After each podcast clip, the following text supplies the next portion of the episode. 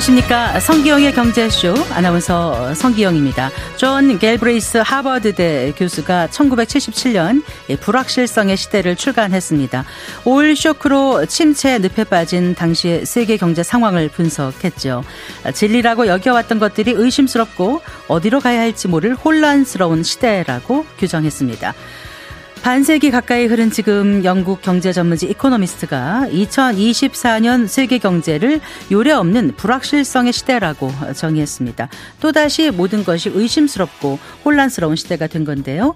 과거의 경험이 새로운 해안을 열어줄 수 있을까요? 네, 2024 한국경제 대전망의 공동 저자이신 류덕현 중앙대학교 경제학과 교수 그리고 오철 상명대학교 글로벌 경영학과 교수 두 분과 함께 불확실성의 시대 우리 경제는 어디로 가야 할지 그 해답을 찾아보겠습니다.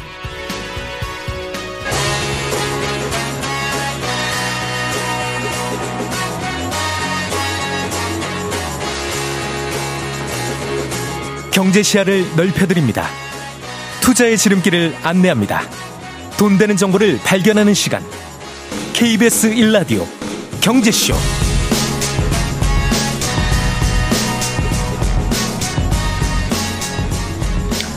네, 먼저 인사 나눠야 될 것 같아요. 새해 복 많이 받으십시오. 새해 복 많이 받으십시오. 네, 반갑습니다. 네, 반갑습니다. 네, 제가 잠깐 방금 전에 말씀을 이제 드렸습니다만 갤브레이스 교수가 이제 불확실성의 시대에서 확신에 찬 경제학자도 없다 이렇게 표현하기도 했더라고요. 글쎄 요즘 같은 경제 환경에서 음 2024 한국 경제 대전망이란 책 집필이 쉽지 않았을 것 같은데 어떻게 이 책을 준비하게 되셨나요? 먼저 네 류석현 교수님. 네, 네. 그 어, 지난 한 해를 정리하고 또 새해를 준비하면서 이런저런 또 경제적인 이슈를 또 찾게 되는 경우가 많습니다. 그래서 어, 저희들이 이 책은 8년 동안, 저 8년째 이 책을 지금 집필하고 있는데요. 아, 해마다. 해마다. 네, 네. 벌써 올해가 여덟 번째인데요. 이 책은 좀 일종의 종합 선물 세트 같은 것이라고 볼 수가 있겠습니다. 그러니까 자산 시장, 그다음에 한국과 세계 경제 전망, 네. 경제 정책 방향, 그리고 산업별 이슈 등 우리 경제에서 중요한 모든 품목들이 사실 하나씩 하나씩 다 들어가 있어요. 네. 그래서 종합 선물 세트이기 때문에 좀 뭐 자기가 맛있다고 생각하는 부분 골라 먹을 수도 있고 네. 또또 히트 품목도 다 있기 때문에 네. 에, 상당히 이제 선택의 폭이 넓은 책이라고 볼 수가 있습니다. 네. 그래서 넓고 깊은 주제를 망라한 그런 책을 특히 새해를 이제 시작하는 기업인 그다음에 정부 정책 집행하시는 분들, 계획하시는 분들, 네. 또 일반 시민들도 상당히 좀 관심을 가지는 또 더욱이 최근에는 또 경제 불확실성이 큰 상황이기 때문에 그런 거에 대한 어떤 가이드가 좀 필요하다 해서 책을 준비하게 되었습니다. 네. 그 오철 교수님도 8년 전부터 같이 지금 공동 저자로 해오신 건가요? 네, 아니면 그렇습니다. 아, 그러세요? 계속 참여를 해왔고요. 네. 그 어, 앞에서 유덕현 교수님 잘 말씀해 주셨고 부가적으로 한 말씀만 더 말씀드리면 네네. 예 경제 전망을 한다는 게 말씀드린 대로 굉장히 부담스러운 일입니다. 하지만 뭐 누군가는 또 책임을 지고 전망을 해야 된다는 여기 쓰신 작가들 모두 네. 그런 또 사명감에 이렇게 많이들 참여를 하셨습니다. 아, 그러셨어요. 네. 그런데 이제 불확실성이란 표현, 이게 음. 정말 시장이 가장 싫어하는 표현 중에 하나더라고요. 그 이코노미스트지가 이제 올해 2024년을 그 유례 없는 불확실성의 시대라고 한 거는 결국 이제 덕담은 아니게 다가오고요. 어, 이제 이 두 분 같이 이제 쓰신 2024 한국경제 대전망에서도 올해 핵심 키워드를 그 출래 불사춘으로 네. 쓰셨더라고요. 그렇죠? 네. 그러니까 봄이 왔지만 봄은 아니다. 봄은 아니다. 네. 덕담이 아닌 건 마찬가지인 것 같아요. 네. 네. 교수님. 여전히 좀 춥다고 느껴질 것 같아요. 그래서 그 작년 시작할 때 에, 그리고 이제 완전 코로나 팬데믹이 끝났기 때문에 좀 물리적으로 사람들이 자유롭고 왕래도 많이 하고 경제도 활성화 활기를 띨 거라고 다들 전망을 했었잖아요. 근데 이제 금리하고 물가가 계속 높고 그리고 우리가 굉장히 의존하고 있는 또는 그 기대하는 중국 경제 회복은 더디고 네. 그리고 우리의 주된 수출 상품인 반도체 경기가 아, 되살아나지 않고 이런 걸 네. 경험했습니다. 그래서 정, 정점이나 저점에 달했으니까 이제 곧 이제 좋아질 거라고 생각을 했지만 여전히 아직까지 우리가 생각했던 따뜻한 봄은 어, 오지 않고 있습니다. 고금리 상황도 끝나지 않았고 그리고 한 번 오른 물가는 또 뭐 좀 상당히 많이 안정화됐지만 어 여전히 좀 높은 편이고요. 그리고 중국 경제가 작년에 오프닝을 했지만 여전히 중국 경제의 오프닝 효과는 우리가 어 맛보지 못하고 있고 네. 반도체. 아 그리고 중국과 미국의 어떤 갈등은 세계 경제 질서의 변수가 아니라 상수가 되고 있고. 맞습니다. 그래서 여전히 상당히 좋아질 거라고 생각했던 환경이 좋지 않기 때문에 어 우리가 따뜻한 봄을 기대했지만 여전히 춥게 느끼고 있는. 그럴 때 누군가가 좀 강력하게 우리 경제를 또는 어, 온기를 불어넣어 줘야 될 거라고 기대했지만 그것도 좀 그렇지가 않은 상태라서 네, 네. 지금은 이제 정말 뭐 여러분 오겠죠. 봄도 오고 여름은 올 텐데 그 사이를 지나가는 시기가 분명히 있지 않습니까? 네, 네. 춥죠. 그럴 때는 좀 온- 어, 누군가가 군부를 떼야 되는 그런 시기라고 지금은 생각하고 있습니다. 음. 그래서 봄은 왔지만 봄은 아닌 것처럼 느끼는 그런 거라고 볼 수가 있겠습니다. 그러니까 올해가 그렇다 이렇게 전망을 하신다고요. 네, 그렇죠. 네. 예. 자, 그럼 출래 불사춘이란 그 전제 하에 하나씩 좀 얘기를 나눠볼게요. 예, 오철 교수님께 여쭤보겠습니다. 일단 이제 주요 기관들은 어, 우리나라 올해 경제 성장률 전망치를 대부분 좀 낮춰 잡았어요. 어, 이거는 이제 저성장 국면이 장기화될 걸로 보는 것 같기도 하고 어떻게 판단하세요, 교수님? 어, 작년 같은 경우죠. 이제 2023년에 1% 정도 성장을 했고요. 그 이제 올해 2024년도에 이 기관별로 약간씩은 갭이 있지만 2%에서 3% 정도 이렇게 성장하거든요. 그러면 네. 사실은 작년에 비하면은 올해는 경기가 조금은 좋아지는 이런 느낌은 받으시겠지만 뭐 여전히 낮죠. 그래서 네. 그요 책에 많은 이 거시경제 쪽의 저자들이 관측한 거로는 이 저성장 국면이 그래도 그 좀 장기화되는 걸로 네. 예, 이렇게들 그 예측을 하고 있습니다. 그러니까 지금 네. 올해 경제 성장률 전망치를 어느 정도로 보고 계신다고요, 교수님께서는요? 어, 이덕경 교수님 몇? 네, 그죠? 그 하나만 예. 좀그 그 말씀을 더 드리면 작년에 1.4% 정도 GDP 성장률이 나왔습니다. 네. 올해 같은 경우에는 한 2% 정부는 2.4를 작년 여름에 전망을 했는데요.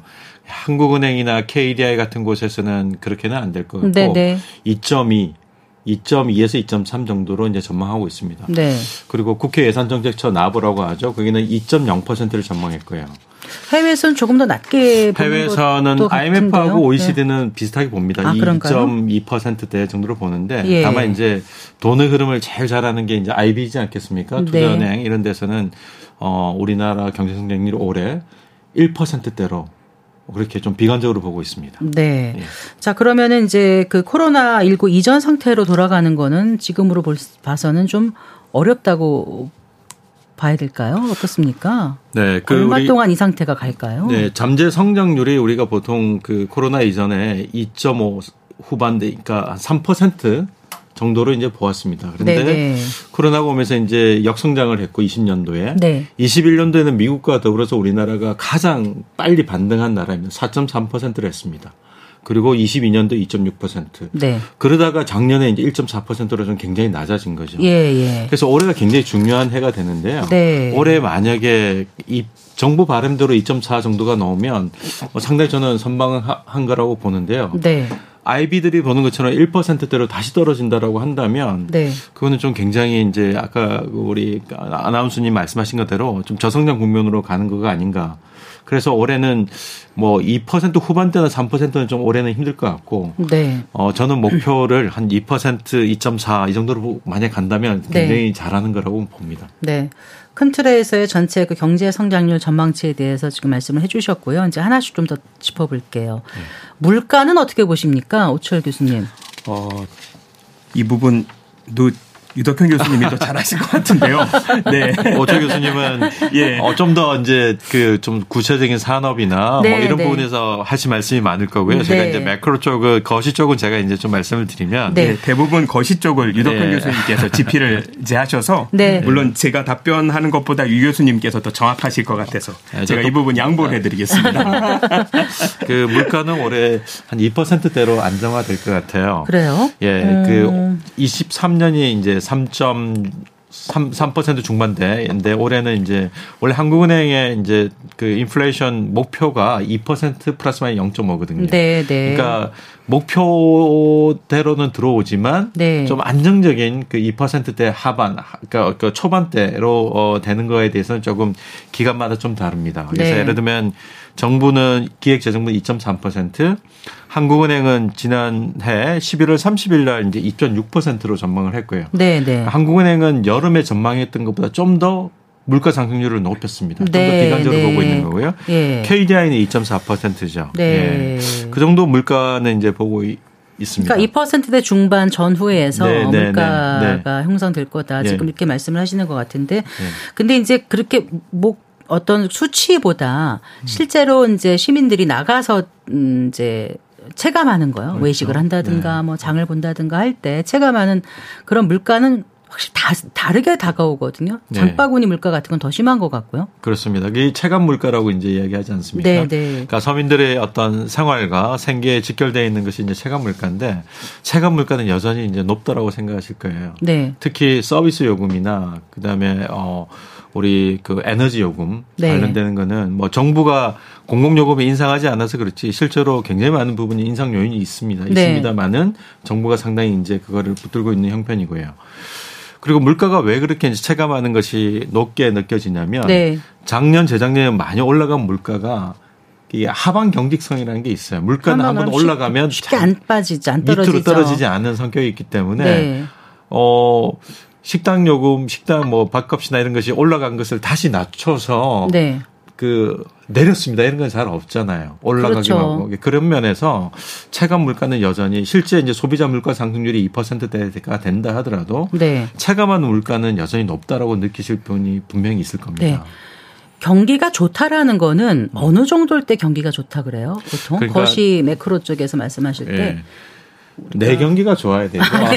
물론 그런데 네, 내 주머니 경기가 좋아야 그렇죠. 되는데 그러면 네. 소득 수준이나 임금이나 또 어, 주식 주식 시장이나 또 자산 시장, 부동산 이런 것이 이제 상당히 이제 화랑 좀 좋다라고 느끼는 부분이 분명히 있을 텐데요. 네.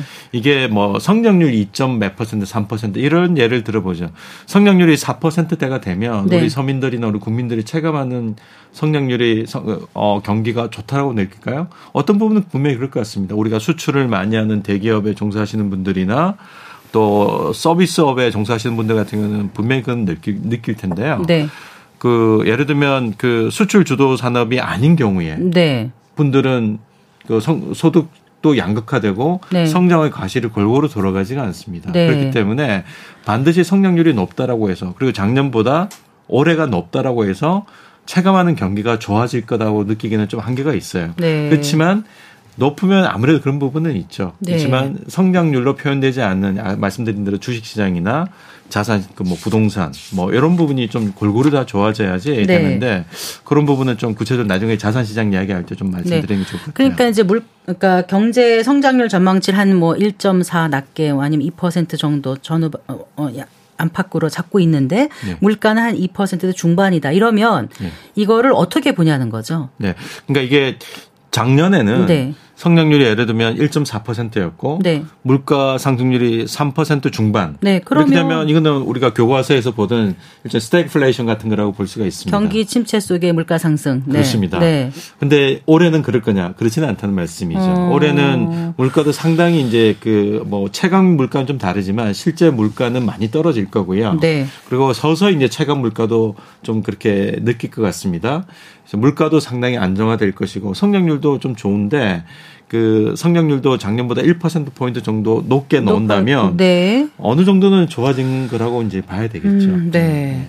어, 한은의 가장 큰 목표는 이제 물가 안정이지 않습니까? 그래서 물가 관리를 위해서 무엇보다 통화 정책이 중요할 텐데 지금 이제 미국의 금리 인하 가능성은 어, 전에 없이 좀 높아진 상황이지 않습니까? 네, 근데 네, 이제 예. 음, 속도라든가 시기가 조금 문제가 될 수 있습니다만은 다들 좀 인하할 거다라고 올해 기대들을 하고 있는데 그럼 우리나라는 어떨까요? 금리는요? 네, 아주 좋은 질문이신데요. 그 우리나라의 금리 정책은 아까 말씀드린 대로 한국은행의 이제 물가 통화 정책 목표가 2%대라고 말씀드렸습니다. 네, 2% 네. 안정화시키는 과제가 제일 주- 중요하죠. 그리고 또 하나의 또 과제가 있다면 뭐냐면 한국하고 미국하고의 금리 차이가 이 금리 차이가 지금 사상 최대로 벌어져 있거든요. 그렇죠. 네. 2% 포인트니까 200bp잖아요. 네, 네. 이게 또 굉장한 또 우리 금융 시장과 외환 시장의 긴장 관계를 가져옵니다. 이것도 어떻게 해소할 건가의 문제. 그다음에 또 시한 폭탄과 같은 가계 부채를 어떻게 관리할 건가의 문제. 네. 그다음에 거시 경제에 또 물가가 그 금리가 너무 높으면 이 하방 리스크를 관리해야 되는 문제. 그러니까 한국은행이 굉장히 음. 여러 가지 과제를 복합적으로 관리해야 되는 과제가 있습니다. 이걸 네. 금리 하나로 다 할 수는 없는 거죠. 네. 그래서 미국의 아까 말씀하신 대로 분명히 내년도는 그 금리 인하에 대한 기조로 갈 것 같습니다. 예, 2024 올해 올해 년. 그렇습니다. 네, 네. 그래서 세 번 정도의 금리 인하를 한다라고 이제 이야기를 했는데 그 시기가 이제 중요한데요. 네. 우리는 언제 할 건가에 대해서는 우리가 그걸 다 따라갈 수는 없을 것 같아요. 네. 시기는 좀 더 우리가 delay 되어서 늦게 우리는 반응을 할 거라고 봅니다. 저는. 네. 그게 왜냐하면 어, 여러 가지 것들이 있는데 이걸 금리는 모든 부분에 영향을 미치기 때문에 또 잠재우고 있던 가계부채 문제가 또 언제 또 터질지 모르기 때문에 그래서 금리 문제를 가지고 모든 문제를 다 다룰 수가 없어서 좀 조심스럽게 저희 우리나라는 이제 보는 것 같습니다. 그러면 우리나라가 미국보다 금리를 선제적으로 먼저 내릴 가능성은 거의 없어 저는 보인다고 그럴 가능성 없다고 아, 봅니다. 그렇게 생각하세요. 네. 네. 네.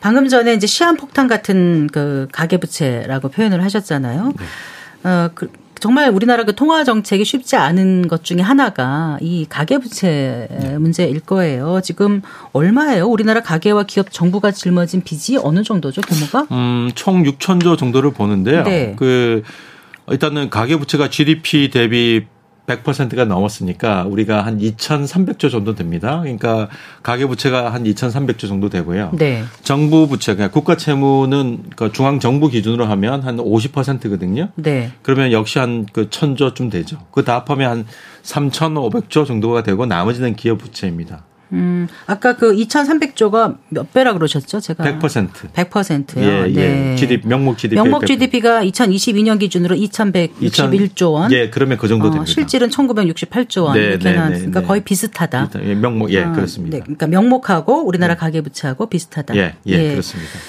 그런데 이제 원래 그렇지 않습니까? 그 경제 규모가 커지면 음. 부채 규모도 자연적으로 어느 정도 좀 늘어날 수 있어요. 음. 가게도 막 하나도 빚을 안 내고 하는 것도 좋죠. 근데 가끔씩은 또 빚을 내서 뭔가 해서 더 좋은 수익을 가져오면 나중에 그 빚은 잘 쓴 거다. 제때 잘 갚기만 하면. 음. 네. 예.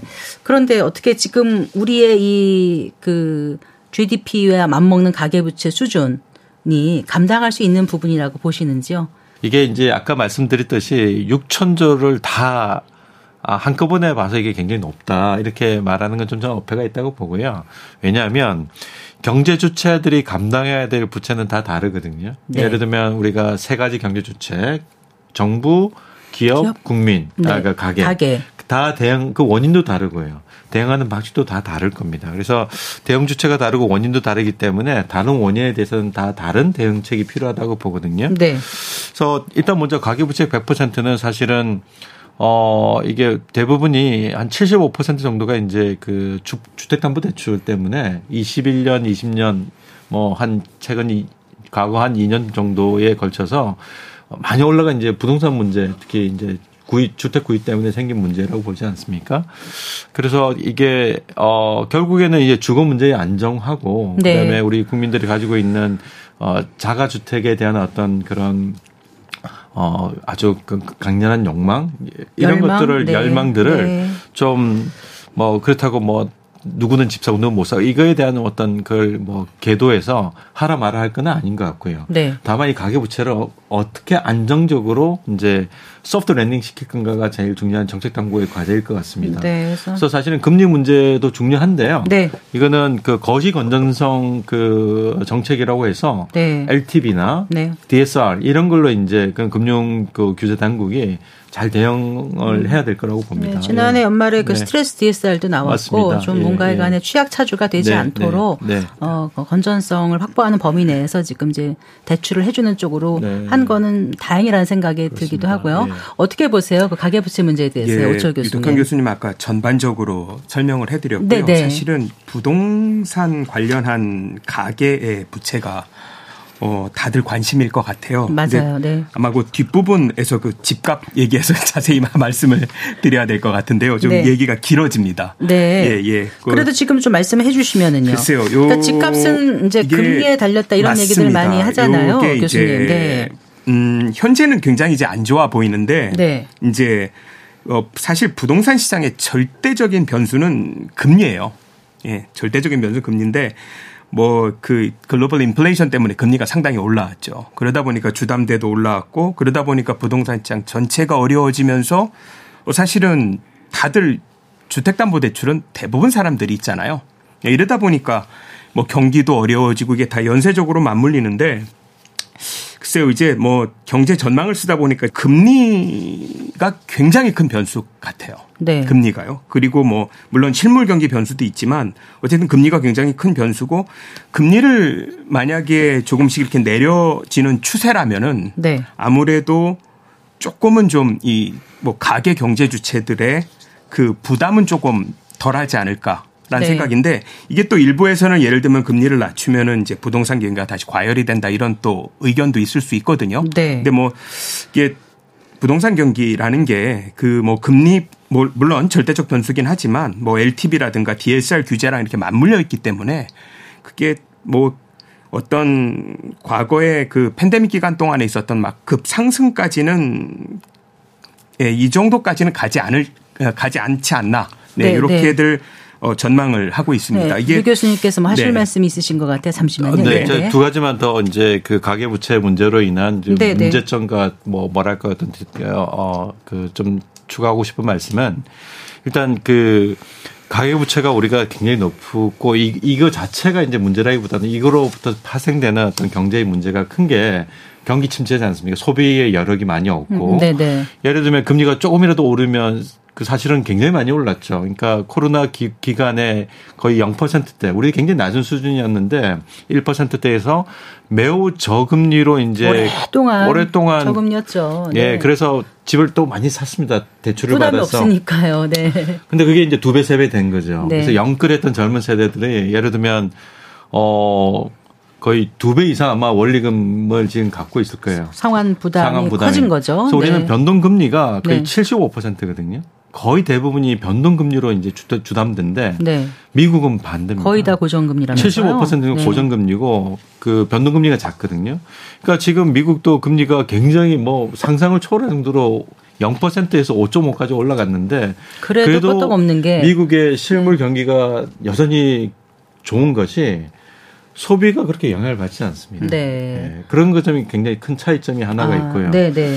그두 번째는 이제 우리나라가 100%지만 또 OECD 국가 중에서 호주하고요. 스위스가 또 100%가 GDP 넘습니다. 대비 가계 부채가 GDP 대비 가계부채 네. 비율이 100%가 넘는 나라가 호주와 스위스입니다. 그렇군요. 왜 그럴까요?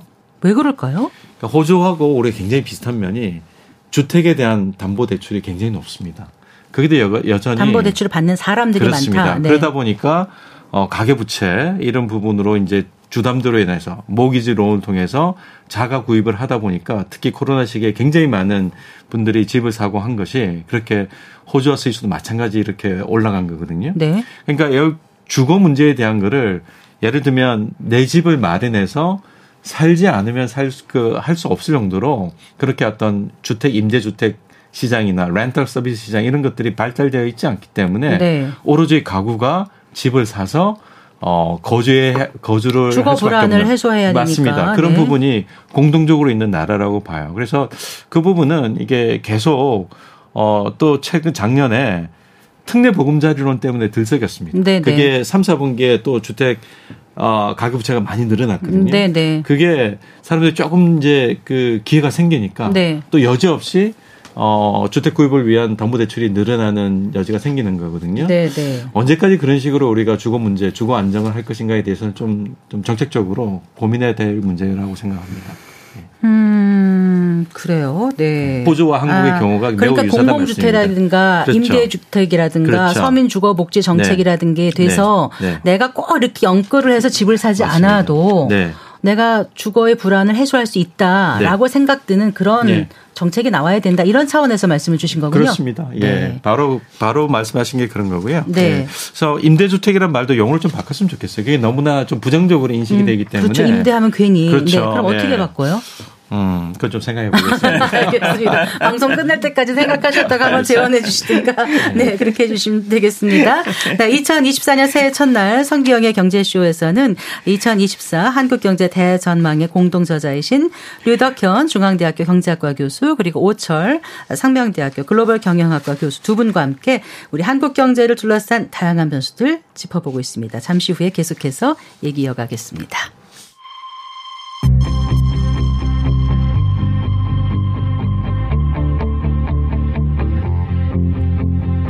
경제 전문가의 원포인트 레슨. 꼭 알아야 할 정보와 이슈를 알기 쉽게 풀어드립니다. 대한민국 경제 고수와 함께 투자의 맥을 짚는 KBS 일라디오 경제쇼. 진행의 성기영 아나운서입니다.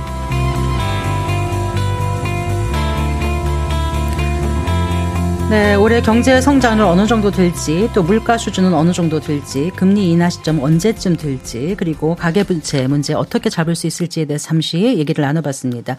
이제부터는 이제 2024년 한국 경제가 주목해야 할 대외 리스크를 좀 짚어봤으면 하거든요.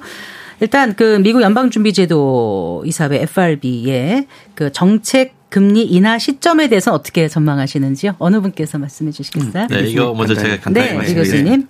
그러니까 내년도에 이제 세 번 정도 지금까지는 한 세 번 정도 이제 인하 가능성이 있다라고 이야기를 했습니다. 작년에. 네. 그래서 저는 가감하게 이제 찍어 보자면 아마 여름 이전에 할 수 있을 거다라고 생각합니다. 아, 그러세요? 예, 네. 여름 이전에. 그래서 그 시점에 대해서는 언제가 될지는 뭐한 좀 저는 한 3월 정도 이렇게 좀 가감하게 얘기하면 시작을 할 수 있을 거다라고 네. 생각이 들고요. 물론 그러기에는 지금처럼 그 물가가 굉장히 잡히는 게 이제 좀 더 안정적으로 이제 잡히는 게 이제 확인이 돼야 되고요. 어 그리고 연준이 저는 그 정말 유례가 없을 정도로 아마 2022년부터 23년까지 거의 10 16개월 동안 5%포인트를 급속하게 올렸거든요. 네네. 네. 그러는 과정에서 상당히 이제 인플레이션 제압에 어느 정도 성공했다라고 저는 생각합니다. 그래서 음, 네. 어느 성공하고 있고요. 하지만 좀 높은 금리가 오래 지속되는 거, 이걸 그쪽에서 이제 higher for longer,라고 이야기하는데 네. 이거에 대한 가능성도 여전히 있습니다. 그렇지만 그, 그 이유가 실물 시장이 아까 말씀드린 대로 소비 시장이 굉장히 견조하고 노동력, 특히 저임금 숙련, 저임금 노동력에 대한 그 수요가 굉장히 많습니다. 네. 그 트럼프 대통령 시절에 외국인 어, 이민을 굉장히 많이 막았고 이런 부분이 있어서 이제 영향을 받는 거죠. 아. 예. 그리고 좀 고령 인구들이 좀 그 노동시장에서 많이 나간 것도 은퇴하면서, 있고. 예. 네. 그리고 여전히 또 tech 기업에 대한 고숙련 어, 노동자에 대한 수요도 많고 하기 때문에 네. 미국 경제는 고금리, 고물가이지만 고성장을 구가했던 굉장히 이례가 없는 그런 상황입니다. 음, 그럼에도 네. 불구하고 대세는 인하가 있을 거다. 그리고 저는 찍어 보자면 내년 여름 이전 좀 더 스페시픽하게 말씀드리면 3월쯤에 3월. 할 거다. 너무 스페시픽하게 구체적으로 말씀하셨다가 틀리시면 어떡하시려고 3개월 후에 제가 보겠습니다. 자, 네. 사실 뭐 경제 전망이라는 게좀 네. 쉬운 게 아닌 게 계속 생물처럼 변하는 거고 예, 우리가 그렇습니다. 생각하지 못했던 일들이 생기지 않습니까? 어떻게 그 러시아가 우크라이나 그 돈바스 지역에 갑자기 탱크 밀고 들어올 줄 누가 알았습니까? 그날까지. 그렇죠? 그렇죠. 네. 맞습니다. 자, 그러면 예. 미국의 경제 상황은 이게 이제 미 대선 결과에 어떤 영향을 미칠지 이게 이제 왜 중요하냐 미 대선 결과에 따라서 또 이게 우리나라에 미치는 영향이 있을 것 같기 때문에 제가 여쭈는 거거든요. 오철 네. 교수님 좀 말씀해 어, 주실까요? 미국의 네. 경제 상황이 대선 결과를 바꾸어 놓는다. 이게 중요하죠. 그죠? 그러니까 대선이 되려면 호황이 현 정부한테 당연히 유리하기 때문에 네. 그래서 글쎄요, 이걸 좀 이렇게 좀 한 발 물러서서 매크로하게 바라본다면 사실은 그 페드가 계속해서 금리를 인하하려는 사실은 그 어떤 전망도 네. 어 사실 현 정부한테 유리한 스탠스입니다. 어떻게 보면은. 네. 왜냐하면 금리가 좀 낮아져야 호황으로 될 가능성이 크고 아무래도 호황이 현 정부한테 이제 유리하다 지금 현 정부에 임명된 연준 의장이니까요. 맞습니다. 네. 예, 사실 이제 뭐 어, 그런 게 좀 기본적인 스탠스고 그 이게 저희 이제 그 한국경제 대전망에도 그 일장에서 그거를 편집자들이 썼는데 이제 네. 새로운 경제 질서의 서막 이렇게 썼는데 그 대개 보통은 불황인 경우에는 그 화폐 정책을 선호 하는 경우도 있고 네. 재정 정책을 동시에 쓰는 경우도 있는데 네. 이번 같은 경우는 대개 이제 정부들이 재정 정책을 더 선호하는 방향으로 많이들 갑니다. 네. 네, 그래서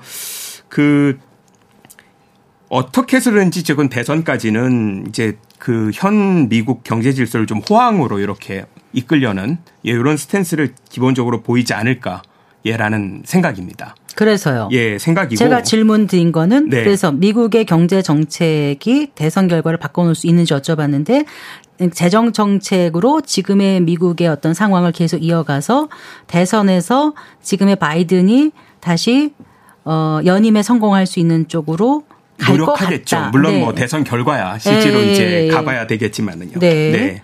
그래서요. 일단 그러면은 이제 바이든이 연임에 성공하게 되면 우리나라 그 산업별 기상도는 어떻게 될 거라고 보시는지요? 이게 그다음 질문이 이제 그 이제 대통령 누가 되느냐에 따라서 네네. 어 산업별 기상도는 저는 어 이게 완전히 다를 거라고 봅니다. 이제 어 크게 다를 게 이제 기후 환경 정책인데요. 네네. 이제 어 공화당이랑 민주당 스탠스가 여기 대해서 완전 완전히 다른 그 입장이거든요. 네. 그래서 이게 어느 산업에 영향을 미칠 거냐라고 네. 하면은 일단 뭐 그 전기 자동차 산업에 영향을 미칠 것 같고요. 네. 그런데 전기 자동차 산업을 조금 더 보면은 그 2차 전지 산업이 있고 네. 이제 소위 말하는 배터리 산업이죠. 배터리 산업은 그 반도체와 더불어서 한국의 현재는 주력 산업으로 자리 잡고 있는 네, 산업입니다. 네. 전 세계적으로 그 2차 전지를 만드는 6대 메이커가 있거든요. 네네. 6대 메이커 중에서 한국이 3개나 차지할 아, 정도로 그런가요? 그렇습니다. 아, 네. 저희가. 그래서 2차 전지 산업은 전 세계적으로 그 우리가 아주 그 강한 advantage를 가지고 있는 산업입니다. 네. 뭐 현재는 중국과 이렇게 경쟁하고 있고 최근 몇 년 동안에 굉장히 잘 나가 왔는데 네. 이게 예를 들면 공화당 쪽이 당선이 되면 여기에도 영향을 받을 수밖에 없을 것 같아요. 네. 네. 그게 이제 첫 번째고 두 번째는 이제 그 ESG 정책인데요. 네. 보통은 현재 기조로 따지면은 2024년 이죠. 2024년부터는 ESG 정책이 좀 강화되는 현재 추세입니다. 네. 뭐 예를 들면 공시를 이제 하게 한다든가 네, 거버넌스, 예, 네. 거버넌스 예. 뭐 그 공시 경영, 네. 맞습니다. 예, 공시 범위도 정해지고 공시 내용도 또 검증하는 이런 절차들이 계속해서 진행되 는 추세죠. 네. 그래서 많은 기업들이 사실 올해를 대비를 합니다. 이런 변화에 대해서. 네. 근데 이것도 예를 들면은 2024년에 치러지는 미국 대선 결과에 따라서 네. 어떤 큰 방향은 좀 바뀔 것 같아요. 물론 그 현재까지 계속 진행돼 왔었던 여러 정책들, 뭐 ESG 정책들을 한순간에 뒤집을 수는 없겠죠. 공화당이 된다고 하더라도. 네. 하지만 큰 기조는 좀 많이 바뀔 것 같은. 그래서 그 올해 가장 큰 변수는 미국 대선이 아닐까. 예. 그 굉장히 그 큰 변수 중에 하나일 것 같습니다. 네. 류 교수님 하실 말씀 있으신 예, 것뭐 같아요. 네. 아주 중요한 건 아닌데요. 대선 결과 보통 이제 관례상 이런 것이 있습니다. 그러니까 현임자, 그러니까 대통령이 이제 후보로 나서서 네. 그 대선에 참가할 때 경제 정책 성과 중에서 제일 중요한 건 뭐냐면 실업률, 물가 상승률인데요. 특히 실업률 같은 경우에 숫자가 앞에 있는 숫자가 7자가 보여 있는 거는 성공하고 네. 8자가 보이면 네. 대부분 실패합니다. 그래서 네. 오바마 대통령이 두 번째 재임할 때 7.9%가 나왔거든요. 그 해가 네, 네. 네. 그런데 지금은 시험률 굉장히 낮은데요. 굉장히 좀 이례적인 상황이라서 네. 그것만으로 판단되지는 않을 것 같습니다. 네, 그렇지만 그 거에 의하면 팔자가 보이지 않기 때문에 바이든 대통령이 유리할 수도 있습니다. 네. 자, 지금 미국을 좀 전망해 보고 이제 일본하고 중국은 어떨지도 잠깐 좀 살펴봤으면 합니다. 일본은 지금 어, 어떻게 보세요? 그 2024년 올해 이제 디플레이션, 만성적인 디플레이션에서 벗어날 수 있을 것인가 세계 이목이 집중되고 있거든요. 네. 일본은 어, 뭐 잃어버린 30년이라는 이야기도 하고요. 네. 그리고 지난 20년 동안에 그 물가가 거의 오르지 않았습니다. 그게 정체 상태였는데요. 어, 작년에 3%대 물가 상승률을 기록했습니다. 그러니까 물가가 올라가는 것이 오히려 어, 긍정적인 신호로 볼 수 있는 나라인 것이죠. 그래서 24년은 네. 일본도 굉장히 이제 저성장과 디플레이션 탈피하는 출발점이 될 거라고 기대가 어느 때보다 높습니다. 네. 좀 우리 입장에서는 굉장히 안타까운 것이 작년에 네. 작년 23년에 한국 경제 성장률보다 네. 일본이 더 높았습니다. 우리가 1.4였고 일본은 그보다 높은 1.8% 정도였습니다. 그러니까 네. 그랬던 것이 그 거의 30년 만에 처음으로 우리가 역전됐다라고 하는 것이 작년 한 해입니다. 네. 그만큼 우리가 굉장히 성적표가 안 좋았던 거고요. 네, 단순 성적표 비교보다도 일단 그 네. 일본의 통화 정책이 만약에 변한다면 이게 우리 네. 경제에 어떤 영향을 줄지 그걸 좀 말씀해 주신다면요. 네. 교수님. 사실 일본은 지금 변화의 조짐이 어느 정도 있을 수 있습니다. 그러니까 YCC라고 하는 그 yield curve control을 네. 이제 계속 고수하고 있는데 그래서 이제 더 이상 금리를 오르지 않도록 하는 정책을 장기 금리 통제를 하고 있잖아요. 네. 그래서 그러다 보니까 지금 너무 엔화가 너무 약세고 네. 엔화 강세를 가기 위해 어느 정도 높이기 위한 그 YCC 정책을 어 조금 수정할 수 있다라고 하는 것이 이제 우에다 가즈오 그 네, 네, 일본은행 네. 총재가 그렇습니다. 약간 좀 언급한 네. 것 같아요. 예. 네. 그렇지만 여전히 통화 정책과 재정 정책에 대한 정책적인 그 수단이 폭이 좀 좁습니다. 네. 네. 그래서 일본이 굉장히 전 어려움이 있는데 그래서 뭐 내각에서 오히려 나서서 기업들로 하여금 국민 일본 그, 그 노동자들 임금을 올려 올리라고 할 정도로 네. 좀 그렇게 내수 활력을 위해서 그렇게 좀 독려를 하고 있습니다. 그러니까 정책적으로 네. 할수 있는 거는 어느 정도 한계가 있기 때문에 네. 좀 부족한 유효 수요를 좀 채우기 위해서 이제 기업의 어떤 임금 상승 또 외국 기업들이 어 일본의 이제 반도체 기업들이 또 많이 진출해서 오히려 뭐 인텔이나 삼성전자 같은 외국계 기업의 어떤 임금 이그 국내 기업보다 높지 않습니까? 높으니까 그걸 보고 일본에 있는 국내 기업들이 임금을 좀 따라가서 전체적으로 임금 수준이 높 올라갈 수 있도록 그런 것도 좀 유도하고 있다고 그래요. 그러니까 일본도 어 상당히 그런 면에서는 좀 벗어나려고 안간힘을 다쓰고 있는 것 같습니다. 네. 자, 이번에 이제 중국을 좀 살펴볼게요. 그 지난해 그 대중국 무역 수지 성적표가 좋지 않았잖아요. 오철 교수님. 네네. 네. 올해는 어떻게 전망할 수 있을까요? 어, 올해라고 해서 특별히 더 나아질 것 같지는 않습니다. 사실은. 네, 하기야 뭐 네. 단기간에 뭐 확 달라지게 하겠습니까? 네, 네, 네. 요즘 학자들 사이에서 많이 나오는 말 중에 하나가 이제 그 중국 정점론이라는 사실 키워드입니다. 그러니까 네. 영어로 이제 픽 차이나죠. 네. 그러니까 중국이 이미 정점을 찍고 내려가는 거 아닌가라는 사실은 대세론이죠. 그 과거에 이제 잡지를 보니까는요. 그 2030년에는 그 중국이 미국 GDP를 따라잡는다 이렇게 예측한 책들도 꽤 많았어요. 네네. 근데 과연 그러면 6년뿐이 안 남았는데 2030년에는 미국을 따라잡을까? 지금은 많은 학자들이 다시 좀 부정적으로 보거든요. 네. 경제 성장률이 이제 과거에 10%대로 계속해서 찍던 게 계속해서 내려왔고요. 네. 그래서 이제 아까 말씀드린 중국 정점론 이미 정점을 찍고 내려가는 거 아닌가. 예. 이런 것들이 굉장히 화두입니다. 이제 근거로는 어, 뭐, 우리 마치, 우리나라 마찬가지로 이제 생산 가능 인구가 감소하고 있고요. 네. 음, 그러니까 뭐, 예를 하나 들자면 2021년에서 22년으로 넘어오면서 이제 중국 내부에서 한 670만 명 정도가 생산 인구가 감소하고 있고요. 이제 두 번째 중국 피크론을 이제 바치는 것 중에 하나가 이제 미국이 계속해서 중국 제재를 하고 있다는 점. 네. 네. 그리고 그 세 번째로 어, 그동안의 어떤 중국 성장을 했었던 이제 부동산 관련한 어떤 성장들 이었는데 최근에 이제 뭐 뉴스에서도 많이 나왔듯이 그 삐그웨이웬이라든가 헝따라든가 네. 완다라든가 이런 어떤 그 상장된 시행사들이 굉장히 이제 부도가 나거나 어렵거나 네. 예 그래서 이런 것들이 반영이 된 게 성장률은 실제로 계속 떨어지고요. 네. 그래서 그 뭐 아마 2030년 가면 진짜 2% 경제 성장하는 거 아닌가. 네. 네. 이렇게도 보여집니다. 네. 우리 경제를 둘러싼 외생 변수 중에 큰 나라인 그 미국 또 잠깐 또 일본, 중국 이렇게 좀 살펴봤거든요. 예, 어쨌거나 이 2024년 한국 경제를 두고 뭐 여러 가지 표현을 많이 하더라고요. 뭐 변곡점에 서 있다. 고, 올 스탑, 뭐 살얼음판이다, 기로에 서 있다, 심지어 용문, 점액이다. 뭐 이런 표현도 하지 않았습니까? 어, 우리 경제가 처한 가장 큰 리스크는 뭐라고 보세요, 교수님?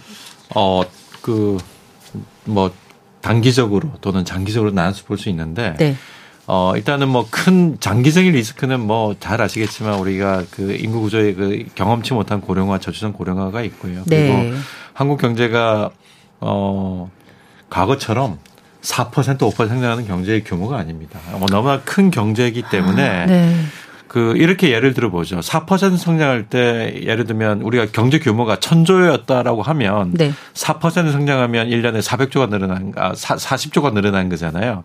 2천조 경제가 하면 2%만 해도 이제 40조가 되는 거거든요. 그러니까 그 경제 규모가 워낙 크기 때문에 네. 우리 모든 뭐 이 그 OECD 국가들이 선진국이라고 한다면 대부분 이렇게 경제 규모가 이 정도 커지면 2% 3% 정성명하는 것은 어떻게 보면 당연합니다. 그렇기 때문에 그렇죠. 개발도상국은 네. 10몇 퍼센트씩 쭉쭉 올라가지만 그렇습니다. 어느 정도 네. 가면 그 다음부터 단계는 좀 네, 우리도 못 가죠. 10%대 성장할 때도 많았고요. 그랬었죠. 예, 네. 그래서 어떤 그런 어 고령화와 저 그 인구 고령화의 문제와 그런 경제 규모가 워낙 커졌다는 거 그리고 네, 네. 사실은 우리가 이제 계속 추격만 해왔는데 네. 이제는 추격을 하는 게 아니라 추격을 당할 처지입니다. 그래서 우리는 이미 상당히 앞선 부분에 올라가 있기 때문에 어 정말 따라잡는다고 한다면 이제 미국, 일본인데요. 그러니까 워낙 우리가 그만큼 규모도 어 커진 나라이기 때문에 어 이제 더 이상 보고 따라갈 나라들이 우리 어떤 그런 거 별로 많지는 않습니다. 하지만 예. 경주하지 않으면 따라잡히니까 그게 그렇죠, 걱정인 그렇죠. 거죠. 네. 예. 그러니까 따라잡히지 않도록 노력도 해야 되고 네. 또 현상도 지켜야 되고 또또 그럼에도 불구하고 또 첨단 산업 부분이나 이런 거는 또 따라가야 되는 어떤 그런 어려움이 있는데 구조적으로 지금 인구 문제가 굉장히 크게 발목을 잡고 있다라는 것과 단기적으로 올해 24년에 또 이제 큰 리스크가 이제 저는 세 가지라고 보는데요. 네.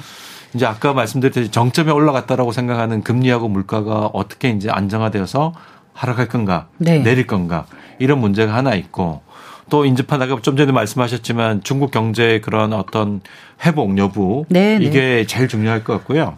그 다음에 또 하나를 들자면 이제 결국 우리 산업의 그 핵심은 반도체 산업, 반도체입니다. 그래서 반도체 산업이 어느 정도 이제 회복, 뭐 작년 하반기 그 3, 4분기부터 좀 어느 정도 회복 기미가 보이는데 반도체 시장이 확실하게 회복되느냐의 문제. 네. 요거 세 가지. 거기에다가 하나 더 추가적으로 하자면 가계 부채에 대한 안정적 관리. 네. 요렇게 이제 보고 있습니다. 이 리스크가 제일 중요한 거라고 보, 네, 보여집니다. 장단기로 우리 경제가 네. 처한 리스크를 이제 구분해서 말씀을 해 주셨는데요. 그래요. 이게 참 러시아 우크라이나 전쟁의 장기화가 어 아이러니하게도 어, 우리 한국의 방위 산업 수출 실적을 크게 증대시키지 않았습니까? 우리 방산 수출이 그 2022년 기준으로 보면 한 173억 달러 정도 수출이 돼 있는데요. 네. 그 중에 그 124억 달러 다시 말하면 70% 이상이 폴란드에 수출이 된 겁니다. 네. 그러니까 어떻게 보면 이제 폴란드에서 대박을 터뜨렸는데 항상 이런 어떻게 보면 뭐 그 이런 기회들이 있을 때 이거를 잘 살리는 게 굉장히 중요한 것 같습니다. 자, 2024년 개인들의 어떤 자산 시장 관 자산 관리는 어떻게 하면 좋을지도 좀 잠깐 좀 들어봤으면 하는데 유 교수님 어떻게 보세요? 그 사실 우리 이 어, 개인들의 어떤 의사 결정이 굉장히 중요한 게 이제 자산 투자, 자산 시장에 대한 어떤 전망이라고 보는데요. 한 세 가지 시장, 주식 시장 같은 경우를 말씀드리면 아직 봄이 오려면 멀었다라고 생각할 수가 있겠습니다. 우리 코스피 여전히 이제 2,500포인트 박스권에서 장기적으로 행보할 것 같고요. 네. 하지만 이런 와중에도 이제 성장주에 대한 발탁은 여전히 의미가 있습니다. 어, 작년 한 해 뜨겁게 달궜던 에코 땡땡 어, 이런 어, 성관이 줘야 될 텐데요. 근데 그런 성장주를 투자하는 거는 굉장히 높은 어떤 그 어, 자산 이득을 가져다 주지만 또 리스크가. 위험할 수도 있습니다. 네. 그래서 리스크에 대한 감수를 해야 되죠. 그래서 올해 주식시장은 이제 숲을 보는 것보다는 나무를 이제 잘 고르는 안목이 필요하고요. 아, 그럴 것 같습니다. 그 다음에 채권 시장 투자자들 같은 경우에는 이제 장기 금리 하락에 대한 자본 차익을 기대하기보다는 네. 2008년 이후에 이제 최고 수준까지 높아진 이자 수익. 그러니까 이게 채권 투자의 본질이죠. 여기에 네. 좀 주목할 필요가 있고요. 이제 부동산 시장은 사실은 주식 시장하고 마찬가지로 좀 양극화, 수도권과 비수도권의 또 수도권 내부에서도 좀, 어, 양극화가 좀 진행이 되는 것이 훨씬 더 심화될 것 같습니다. 음, 네. 하나만 말씀 더 드리면 가상화폐 자산 시장 같은 경우에 네, 네. 이제 세계 최대 자산 운용사인 블레일락이라고 하는 회사가 비트코인의 현물 ETF 상장을 신청했거든요. SEC에다가 네. 그게 아마 올해 조만간 이제 나오겠죠, 승인 여부가 결과가. 됩니다. 그에 네. 따라 가지고 자산 시장은 다시 또 날개를 달 수가 있을 것 같습니다. 네. 오철 교수님께도 하나 더 여쭤볼게요. 기업들도 지금 사실 이제 마음이 많이 분주할 것 같거든요. 네.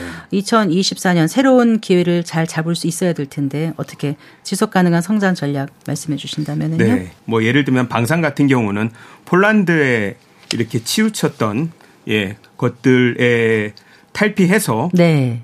뭐 인도라든가 UAE라든가 사우디라든가 이렇게 글로벌한 진출을 하려고 노력들 하실 거고요. 반도체 최대 이슈는 이제 미국의 이제 칩스 법안 같은 거거든요. 네. 이제 반도체를 갑자기 미국에 이제 공장을 건설하라는 또 정부 요청도 있었고 그 여기에 대한 어떤 업체랑 미국 정부의 줄다리기 이런 네. 것들이 큰 이슈가 될 거고 그다음에 이제 2차 전지 같은 경우는 말씀 아까 잠깐 말씀드린 대로 미국 대선이 큰 어떤 분기점이 될 겁니다. 네네. 네, 그래서 이런 것들 다들 노력하면서 이렇게 그 어, 지속 가능한 성장 전략을 짤 텐데 국가적으로 보면 전 두 가지가 가장 중요하다고 생각을 합니다. 일단 그 전반적으로 이제 그 자본이 유치되고 re, 어, reshoring이 되려면은 국가의 매력도가 증대돼야 되는 그렇죠. 예, 필요가 네. 있고요. 또 하나는 뭐 방산이나 반도체나 2차 전지 말고도 새로운 K 산업들을 개발하는 뭐 네. 예를 들면 뭐 챗 GPT로부터 시작된 초 거대 생성형 AI 산업을 육성한다든가 이런 정부 방향도 예, 필요할 거라고 이렇게 봅니다. 네. 이제 좀 마무리를 해봐야 될 것 같습니다. 지금 이현 정부의 경제 정책에 대해서는 교수님 어떻게 평가하시는지도 잠깐 듣고 싶고 또 재원을 좀 해주시면 좋겠어요. 네. 네, 리 교수님. 그 사실은 23년도 그렇고 올해도 이제 어느 정도 경기 침체가 좀 계속 되고 있는데요. 네. 경기 침체를 이제 잘 극복하고 이제 연착륙하기 위해서는 좀 필요한 정책적으로 이제 봐야 되는데 통화 금융 정책은 상당히 이제 정책의 여지가 별로 없습니다. 그러니까 굉장히 룸이 작거든요. 그렇다면 이제 우리가 할 수 있는 정책은 재정 정책밖에 없다고 저는 보죠. 그래서 이런 정책적, 그러니까 통화 긴축, 재정 확장은 전 세계적인 현재 그 유행입니다. 어, 뭐 바람직하냐 안 바람직하냐 그런 걸 떠나서 현재 그렇게 전 세계적으로 금리는 굉장히 높고 그러니까 정, 재정 정책을 좀 확장하는 그런 어, 추세를 따르고 있거든요. 하나 말씀드려 2008년 글로벌 금융 위기가 이제 났을 때 어느 정도 회복하고 나서 2010년경부터 이거를 재정을 빨리 좀 정상화 시켜야겠다라고 하는 것이 특히 EU 같은 경우에요. 네. 유럽에서는 그렇게 했죠. 근데 그러는 과정에서 경제가 좀 약한 쪽에 이제 남부 유럽에 있는 나라들, 네. 이탈리아, 스페인, 맞아요. 포르투갈, 그리스. 네. 그래서 한 번 더 위기가 왔습니다. 그러니까 재정 위기가 온 것이죠. 그래서 취약한 그 좀 경제가 완전히 회복하기 전에 너무 경제 특히 재정을 정상화한다라고 해서 긴축을 하게 될 경우에 한 번 더 위기를 맞을 수가 있다라고 생각을 합니다. 그래서 네, 우리가 네. 코로나 위기가 왔지만 좀 그런 부분에서 음. 작년이 저는 좀 아쉬운 정책 운영이었다라고 생각이 들거든요. 그래서 그래서 올해 올해는 2.4% 이제 성장을 하기 위해서는 네. 좀 아까 우리 그 뭐 계속 논의했지만 대외 환경이 그렇게 녹록치가 않지 않습니까? 맞아요. 네. 그렇기 때문에 좀, 좀 미래를 위한 먹거리 투자를 좀 확실하게 해야 된다라고 생각합니다. 네. 먹거리 투자를 확실하게 해야 되는데 예를 들면 뭐, 뭐 4차 산업혁명에 대한 기초인 그 특성에 대한 지원이나 혁신 인프라에 대한 구축이나 또 AI, data science 이런 부분에 대한 전폭적 지원을 해놓으면 이게 좀 미래에 한- 앞으로 한, 한 10년을 내다보고 좀 하는 것이 필요하지 않나 이렇게 세- 예, 생각이 들거든요. 네. 예. 그래요. 아, 한국 경제 본격적인 경기 회복 시점에 대해서 언제라고 생각하시는지요, 이 교수님? 네. 그 우리가 뭐 경제 크게 우리가 마이너스 역성장한 경우가 이제 세 번이 있었습니다. 그러니까 IMF 위기, 97년, 98년 위기, 네. 글로벌 금융 위기, 코로나 위기 세 번의 위기가 있었고요.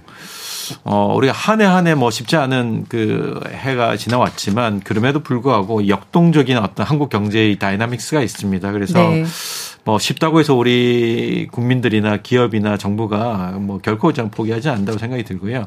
저는 올해 네. 상고하저. 그러니까 작년이 상저하고의 어떤 그런 흐름이- 흐름이었잖아요. 네. 작년 굉장히 안 좋았기 때문에 올해는 좀 상반기가 좀 작년 대비 좀 좋아질 거라 생각합니다. 그래서 그 추세가 쭉 가면 상고하고만 제일 좋겠는데 네. 그 흐름이 아까 말씀드린 그 중요한 그 세 가지 그 리스크 를 기회로 살리는 그런 것이 저는 필요하다고 봅니다. 네. 오늘 두 분 말씀 잘 들었습니다. 감사합니다. 네. 감사합니다. 감사합니다. 감사합니다. 네. 2024 한국경제 대전망의 공동 저자이신 류덕현 중앙대학교 경제학과 교수 또 오철 상명대학교 글로벌 경영학과 교수 이 두 분과 말씀 나눠봤습니다. 성기영의 경제쇼 오늘 순서 여기서 인사드리겠습니다. 아나운서 성기영이었습니다. 고맙습니다.